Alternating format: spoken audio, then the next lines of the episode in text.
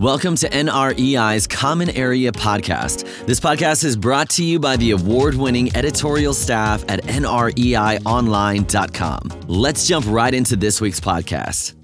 Hello, and welcome to the Common Area with your host, David Bodamer. Good afternoon, David. How are you? I'm doing well this week. How are you doing? I'm doing fantastic. All sorts of good things happening in both our worlds, I'm sure. And yeah. one thing that's happening for this podcast is you have a guest today. That is correct. This episode brought on Brian Ward, who is the CEO of Trimont Real Estate Advisors. Hi, Brian. David, how are you? I'm doing well. You know, we're in this uh, this as well as as can be expected given you know 2020. Yes, a year that will live in infamy, right? Yeah. So I thought you know just to get things started, what would help is, you know, for any of our audience that doesn't know Trimont, if you could just take a minute to um, to tell us a little bit about the firm and yourself.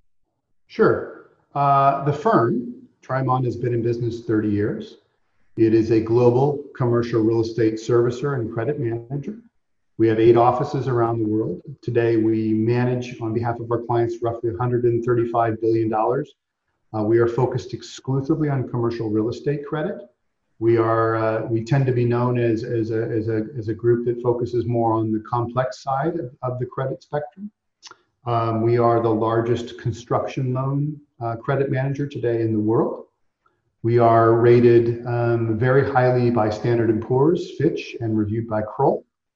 Global headquarters, I would say, is really Atlanta. Our largest global office is Atlanta, but offices Dallas, uh, Los Angeles, Kansas City, New York, London, Amsterdam, and Sydney. Is for myself, um, I obviously serve as the global CEO and I sit on the board of directors. Um, in addition to my work at Trimont, I serve on the Alumni Advisory Board at Harvard Business School and the Alumni Real Estate Board at Harvard College. And I'm also on the board of advisors um, at the NYU Schack Institute of Real Estate. Uh, my entire career really has been in real estate and finance, um, and and more since I, have been a, I've been at Trimont uh, five years, but more on the principal side, investing debt and equity capital into commercial real estate credit around the world. That, so all of those reasons, everything that you just laid out, talking about the the company and your own experience, is exactly why I wanted to talk to you, um, because just you know, given you know, we were just joking about it, but just given the year that we're in, these are the kinds of years. I mean, I don't know if we, we've ever seen one quite like this, but these are the kinds of situations where commercial real estate is disrupted. We're seeing all sorts of varying levels of issues across all all kinds of property types, and it seems like this is the kind of year where people are going to be turning to you to be helping to work out all these situations. So I just really want to hear more about what it, you know, what you're seeing, what your requests are, or, or things you're working through with your clients, and and just what you can tell us about, you know, about about all that stuff. For sure. Uh, so let's rewind the tape a little bit. Let's go back to really January 1 of this year. Um, and let's kind of go through the year because I think it'll be beneficial for the audience to sort of see how things have ebbed and flowed. January began as any January would. Uh, it was robust and uh, we were out of the gates, you know, strongly in all of our markets, Asia Pacific, Americas, and our EMEA, um, our EMEA business. Um, I would note that our EMEA business is really, as a percentage, growing most rapidly of all of our businesses as this globalization of capital uh, continues to evolve. But but we we come out of the gates in January, things are roaring. Business on the performing side is is as it would always be. Um, as I mentioned to you, us being the largest construction loan servicer in the world, by, by way of example, we, uh, we have uh, 31 active developments just on the island of Manhattan. Um, and it's, it's really some of the biggest, most notable projects in Manhattan. But, but so we have this you know, tremendous presence in that space. Things are roaring, capital is flying, capital is flying as always around the globe.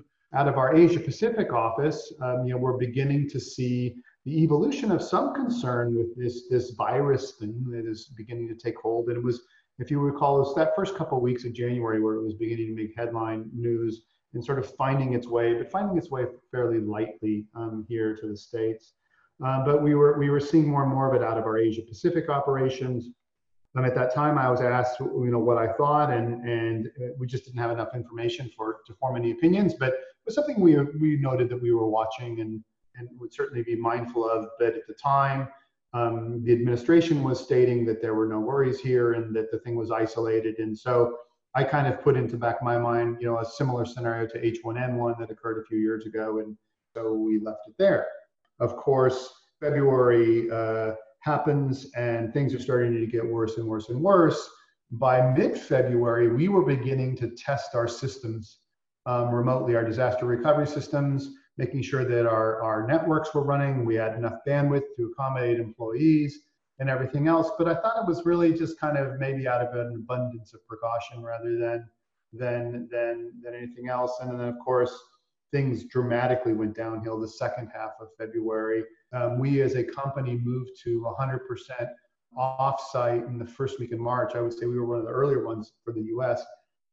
Um, and we did so because we had, at that point we had all of our systems up and running, and we felt like there was much more risk to the downside, but um, um, and that we could disrupt our service model, or we ran the risk of disrupting our service model more if we tried to stay in the office and continue as is rather than executing the, the disaster plan, which, which we did in the first week of March. And of course, then from there, things just spiraled dramatically. So the reason I mention it is we come to the first week of March, things are, the business is roaring, you know, Tri- Trimont as a business is roaring, and everything kind of hit a wall. And it hit a wall at about 100 miles an hour. And similar to the GFC, what we saw was the first kind of six to eight weeks was were, were our clients, were the capital markets trying to figure out what, what, what did this all mean? What were its implications? And at that time, we were really sort of messaging, thinking, well, look, if this thing goes six or eight weeks, then I think we'll be fine and, and, and we'll sort of pick up and everybody will have lost, in essence, a quarter of economic activity, but, but that certainly is, surmountable. And, and, and we can, both as a business, as an industry, and as a broader economy, you um, kind of continue on. And then, of course, things just continued to get worse and worse. So, call it March and April, things really just sort of stopped. They stopped on the performing side, they stopped on the non performing side. And what I mean by non performing side is the special servicing workouts um, um, side of, of, of, of, what we do as a, as a credit manager, servicer. Slowly we started to see some one-off trans- transaction activity but there was really no good price discovery. And to the extent transactions were, were, happening from our perspective it was it was because something needed to happen. You had a somebody who had a repo line and, and their their their credit ratios were out of balance and they were needing to move assets quickly to rebalance or you know things like that but by and large you know people really stood down and then of course we began to watch the the incredible sort of unfortunate sequence of events, um, and really sad and unfortunate sequence of events, particularly as they impacted hospitality and retail. Watch that unfold. It was during those times I, I should note that I, I, really started to try and become a student of history and go back to the, the, the, the, the Spanish flu pandemic in 1918 and try and understand what its implications were from 1918 through 1921 and and and just get a, just generally a sense for you know how it all played out. And, and it was really interesting to see that the the number of similarities uh, between what they experienced then to what we've experienced now in terms of economic impact and like. That's kind of you know up through April you know and then and then we began to start to see some activity but it was pretty isolated. And much more quickly than I anticipated originally we we, we saw a, a swath of, of, of assets move out of the performing space and into the non-performing special servicing, call it default world. And that was kind of that was kind of April, May, and even June. And it was in that window that we began to see the heavy, heavy negotiation around forbearance and modification. For us, as we monitor the roughly 3,000 positions that we manage today, you know, particularly in the hospitality and in the retail world, you know that was really that that kind of window was marked by heavy negotiation of predominantly forbearance um, not much modification. Um, and then as we got into the latter parts of the summer we started to see activity pick up again. We started to see you know people trying to look for ways to, to deploy capital and, and look for opportunity. I will tell you the opportunity trade is still not really on. I mean pe- people um, the cap capital is still fumbling and bumbling isn't a fair thing to say because they're not fumbling and bumbling, but they're they're kind of sitting on the sidelines. There really isn't much happening, and people are sort of standing by to see how the balance of this year plays out. And we probably won't really see any real activity until Q1, Q2 of next year. We, all of that being said, though, we have seen the performing side of the business pick back up again um, in the Americas and in Europe, most notably across our Asia Pacific business. Things are are still pretty slow. So so let me pause there because I kind of threw a lot into that that one question and, yeah. and hopefully I haven't stepped too much on top of your on top of your agenda. That was all like just really fascinating to sit back and listen to, especially as like an observer who, you know, someone that's that's observing the market and trying to write write about it and report report what's going on, just to like kind of hear that recap of um, and some and some of that depth on, on some of these questions just because it has I, I do remember like you know very early on you know almost instantly people are like oh yeah we're going to have a distressed cycle but we don't really know but but not right away and and we're going to have this period where things are just going to be in delinquency or, or delayed but then it did seem like very rapidly like the cmbs delinquency rate just like skyrocketed especially on those retail and hospitality assets and now i don't know like but it's it, then it's been on the flip side like you said like the actual that opportunity trade seeing you know i think a lot of people like had the thesis that there was going to be opportunities and a lot of money that like was instantly lining up for debt funds or equity funds to, to jump on distress but then actually seeing seeing deals come to fruition doesn't seem like we've actually had a whole lot of that yet. And you know so it has been one of those things been trying to figure out like what is what is the timing? What are we going to see? What what are what is allowing some of this stuff to play out a, a little bit longer what are people waiting for yeah. so that that's you know yeah, yeah so history doesn't always repeat, but it often rhymes. And so if you go back to the GFC, from the beginning of the GFC, which call, call that sort of Lehman and Bear uh, Stearns, you had about seven quarters before you really began to find a market bottom. I mean, you had you had some false sense of bottom very early on following the GFC. I would say the rhyme here is somewhat similar. I don't, I don't know what's going to happen. Um, we are in very uncharted waters. However, if you ask me to make a bet, I would say that we will continue in some sort of forbearance, uh, discovery, fact gathering, whatever you want to call it, mode for the next few quarters. I don't. I think. I think that unfortunately, sadly, there is yet another shoe to drop. I think that shoe could drop as soon as Q2, Q3, um, yeah, Q, call it Q2, late Q2 of next year. I think that there will continue to be discussions, fumbling and bumbling with respect to forbearance and mods and everything else that will go on for several more quarters. Um, but I think I think that unfortunately there is yet to be material pain that is going to come. The the obvious one is you know hospitality. Hospitality is fundamentally, for the most part, I mean I'm generalizing, but fundamentally crushed, and will will really be going through incredibly difficult times and some restructuring. There's going to be some hard decisions that happen. Retail, you know, retail's been going through its its machinations for years. I also should note that is, in my opinion, this health crisis, this pandemic, has been a has been a great accelerator, a great accelerator of trends that were already in motion. I mean, you see that playing out, the acceleration of e-commerce and its trend um, and it's in the acceleration of its impacts on, on traditional um, brick and mortar retail. The acceleration of industrial and fulfillment and logistics and proximity of those factors. Accelerators around technology, uh, technology and the like around alternative forms of delivery mechanisms. We're not, we're obviously probably at least a decade away on driverless cars and the like, but just the thinking and, and what's happening around that space and you see it playing out even in the, in the equity markets today in terms of its impacts on on stocks that are really geared towards technology and the, and the delivery of these components of our economy that will become critical for the next generation. So one of the things that COVID has done has become a great accelerator of, of this change. And like, like I was just saying, you know, unfortunately, retail and hospitality are just going to get hammered.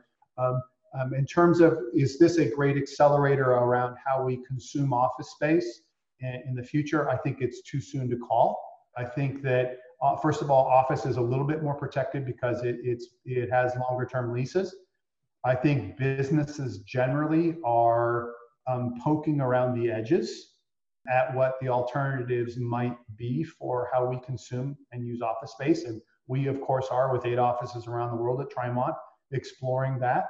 You know, one of, one of the interesting stories that I will share is I was chatting with a close friend of mine, and he's a senior partner in a law firm, 40 year career, and and and they were talking about really retooling how they use office space um, as a as a firm. And I'm thinking to myself, dang, the lawyers are the last bastion of the consumers of office, and and if lawyers are thinking about uh, doing it a different way, then then there may be something in there to to read in terms of the longer term implications. But but generally, I would say it's a little too soon to call the ball on on office.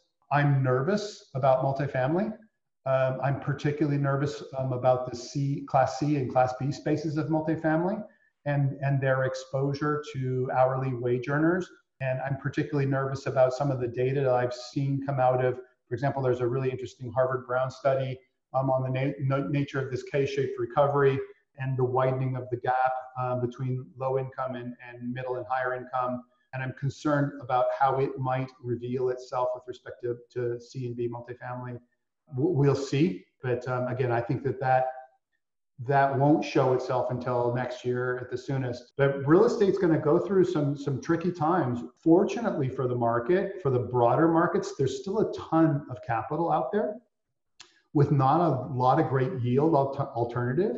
And so uh, I think that there remains a fairly abundant uh, source of capital. Of course, we've seen what the central banks are doing respect to monetary policy and rates, I suspect that's going to remain incredibly accommodative. Um, and my last comment um, I'll make is um, before you know I take more questions is I am highly skeptical of Chairman Powell's comments around their views on accommodative uh, monetary policy. I think it's easy to say it right now and say, hey, we're going to be accommodative for years or whatever it is, you know. But it's one thing to say it; it's another thing to do it. The reality of it is is that the facts may present concerns around inflation inflation. And if that's the case you know the, the, the, the central bank will have to react. Central banks around the world will have to react. They may be a little more patient but they're not going to be a ton more patient in my opinion. A couple of immediate questions is aside from you know some of those uh, you, you kind of went through your thoughts on some of these different sectors and retail and industrial are doing and multifamily office. In addition to that, you know, we are also I'm getting so much speculation and and pitches around suburban versus urban as a thesis now too around like this idea that you know people are there's clearly like you know a lot of people moving out of new york city apartments and and moving into the the suburbs at the moment and there are the, all these anecdotes about apartments in Manhattan now offering three months free free rent, et cetera, et cetera. So there's there's like there's something there, but I'm still but I but I but I am curious about like whether that's if it's also too early to call like something around uh, a, a, seismic shift around s- suburban and urban balance, both for multifamily or residential and you know even office use, like whether as part of the office strategy companies are reassessing whether they want to have CBD versus suburban office space. So that's one question, and then another. When we are looking at the the level of capital or the amount of capital that's in the market that may be looking at commercial real estate, are there specific trends in terms of like the kinds of capital, like private equity versus REIT versus institution versus high net worth, like that may be looking, you know, are, are there any trends in the kind of investor that is going to be interested in commercial real estate opportunities on either the you know the the debt and the equity sides that that that, that you're seeing? So let's take them in order. Um, in terms of the question of, of the flight to the suburbs and its implication for cities such as new york and london and the like um, it is true. Um, based upon the data that i'm seeing there are some concerning uh, facts uh, showing up in terms of leases and lease renewals, lease renewal statistics. Do, recall back in the GFC, everybody said that the suburbs were dead and and that that uh, you know pe- people you know p- people would really want to kind of move to more urban types of structures and that people wouldn't want to own homes anymore. All those grand predictions, uh, m- most of which ended up being kind of false. There there are fundamental components of, of, of us as humans that that are that don't change that quickly in terms of do we want to be in this you know do we want to have a house and have a place to raise our kids and, and all of those things? And oftentimes the answer is yes. Yeah, we do. And similarly, on the flip side, I wouldn't be too quick to bet against New York City and central London. So I do think that they are in for some near term hardship as we go through this and people try to sort all of this out. But to say that you're going to go long against uh, New York or Manhattan, I think is um, is a bet I wouldn't make. Um, I, and I similarly would say the same thing. I, I would make that bet against London but but but it's quite possible that, that some attitudes you know will change. I th- I think it, in part it may depend on how long this goes. If our molecular structure really begins to change, and I and I'm saying that just kind of you know making up an analogy here, um, you know, in terms of how we think about things, then then then maybe. But I'm I'm kind of a skeptic. It's quite you know ho- hopefully hopefully we're out of this thing by kind of next spring, late spring of next year and, and my hunch is that people will be gung ho to try and get back to the, the a life that has some semblance of what they knew previously. So so we'll we'll, we'll see there. I, I'm just not again. I'm not willing to make long term predictions on that one. On your second question around capital, kind of answer it and and pull me back if I get too far off because I think there are some really interesting long term trends happening there. And, and this is sort of, again, this great accelerator comment. I, I believe that for several years, we have been seeing long term a fundamental shift to non bank lending and, and essentially what I call bank retrenchment, traditional bank retrenchment. Um, and, and I think that, that that will continue to be the case here is the acceleration of non-bank lending will continue to grow for the next generation for commercial real estate generally. Um, and I think that banks will retrench and focus more on, on doing what banks do best. And so, um, which is more in the short term end of the spectrum, I, I think that, that, that it presents incredibly exciting opportunities. Um, and it allows people to really focus efficiently on doing what they do best on both both sides of the balance sheet in terms of who provides capital. So, so I would say there's a very much a long-term trend um, around bank retrenchment and the growth of non-bank lending. I think that's happening globally. Uh, I think it, it began in, in, in the Americas. It, it then began to accelerate across the EMEA region, and Asia Pacific is, is a little bit slower to be picking it up, but you're going to see it pick up. It's actually one of the theses around why we went um, and opened up an Asia Pacific office out of Sydney is, is because of the dominance in, in the broader Australian Southern Pacific region of really only four banks between Australia and New Zealand. So I think that you're going to see that fundamental trend. I am doubtful that you will see material retrenchment in capital generally into commercial real estate, as I said before, because I don't see a lot of great alternatives.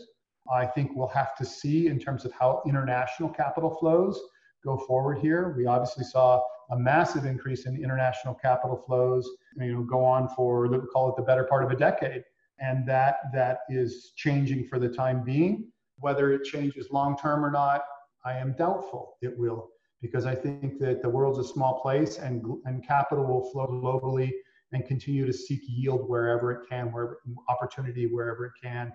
And for better or worse, um, it's a small world, and so capital will continue to to really seek those opportunities. Maybe it's an opportunity to kind of you know throw in my personal opinions in terms of in terms of the situation we find ourselves in. Is indeed it's a small world, and we are all in this together. Um, and the sooner that we attack this and become aligned as a human race around the challenges that we are facing with respect to this, the better we will be prepared for the next time this happens. Um, and so my hope is is that we can figure this out and and the sooner we begin to solve those types of problems, the, the, the frankly the, the the quicker we get we get back to doing the things that we all want to do. This crisis has been horrible, right? It's been just awful for the for the unfortunate percentage of those that are really impacted because of health and their families and loved ones and of course we've talked about business and its implications for hotel and retail and and airlines and travel and everything else it's been it's just been it's been terrible but there's also been presented a window and i would challenge your listeners to think about this window which is a window to show an opportunity you know, for great leadership and how we come together in these challenges and how we lead, how we nurture young talent and develop it, how we help, how we help students through this time and this massive disruption in their life and how we come together um, and, and test and advance new ideas begin to improve ourselves through this challenge. And so while, while this has been terrible, I also see massive opportunity to, to learn as leaders. Um, for myself personally, every day, the chance to get better as a CEO and think about how you lead through through crisis. It forges opportunity, and and so I I, I guess I wanted to throw that out there only because there are things that will be good that come from this. We just may not see them just yet. Yeah, just to kind of then bring it down to that level as sort of a last section here, because um, uh, before we wrap up, yeah, what what has that been like? You know, we, we're talking a lot about you're talking so much about just the the marketing conditions and all this great insights, but yeah, on like that personal level as a CEO of a company with employees and people that you're used to working with one way that you've had to work with a different way. What is what has it been like? doing that remotely how how much are your offices are are some of your offices back in person now? I know for our companies we've got some level you know depending on ge- geography where people are going back in i still i have not actually gone back to i'm in brooklyn in new york and our new york office very modestly open but i have not gone back yet i'm continuing to work remotely and work with my team remotely but you know i just like to hear that too that like like just as like how it's been like for all of us to kind of get to, to, go through this and with the people that, that you've been working with for years and then having, having to do this together in a, in a new way. Yeah yeah. So taking taking the last question first. Um, we are not back. We have poked around it a little bit. Um, we, we did um, go back just sort of on a test basis in sydney but we started to see infection rates start to spike not in our own office but around in the community. And so we pulled back from that um, um, obviously, in London, we are not back. In New York, we're not back. In Atlanta, we're not back. In Dallas, we're not back. Um, and, and, really, the, the reason there is is that we are we are functioning as well as we can. We are on a day-to-day basis meeting the needs of our clients. Um, we are servicing the needs of our clients. And my fear is really the risk to the downside. If I got that wrong, if I if I started pushing everybody back, and all of a sudden we started getting people who uh, were getting sick um, in, in a significant way, I then run the risk of disrupting the service model. It's, it's, it's inconvenient right now. It's not ideal right now, but that's, that's better than really messing it up. And, and so, so I've taken the view that I'm going to be more conservative. Um, I'm not going to be the first, the first CEO to, to bring its people back. I'm going to um, I'm going to watch. I'm going to wait. I'm going to listen. I'm obviously going to try and do my best to respond to the requests and needs of our clients. If our clients need us in a, in a, to be physically in a place, then we will do so, but we will do so as judiciously as we possibly can um, and, and as conservatively as we possibly can. This thing is incredibly real. I will share with you um, the incredibly sad news that uh, yesterday Trimont lost its first employee to, to this virus. Um, and it was a person who got sick only four days ago and, and, wow. and very sadly passed away. And so the Trimont, the Trimont family is grieving. Um, and this is very near and dear to us. We had some other folks get sick, but, but this is a reminder that this, this virus is vicious. For some, it's vicious. For others, they can, they can recover quickly and, and move on. But, but um, so it reinforces my desire to be conservative um, in terms of the approach. And uh, so that, that's how we're seeing that. In terms of the question around leadership, for, for me, since I couldn't be with our people and I couldn't see them, and it's something, by the way, that I, I would say in normal times I really enjoy. I enjoy being in our offices and and and being around the world and seeing our people and interfacing with our clients and having an ear to the ground and learning what's going on in Sydney or in London or you know Munich or New York or whatever. And something that I really love about my job. Instead, what we've done is is I would say we've been hyper virtual communicators from doing weekly or quasi weekly blogs.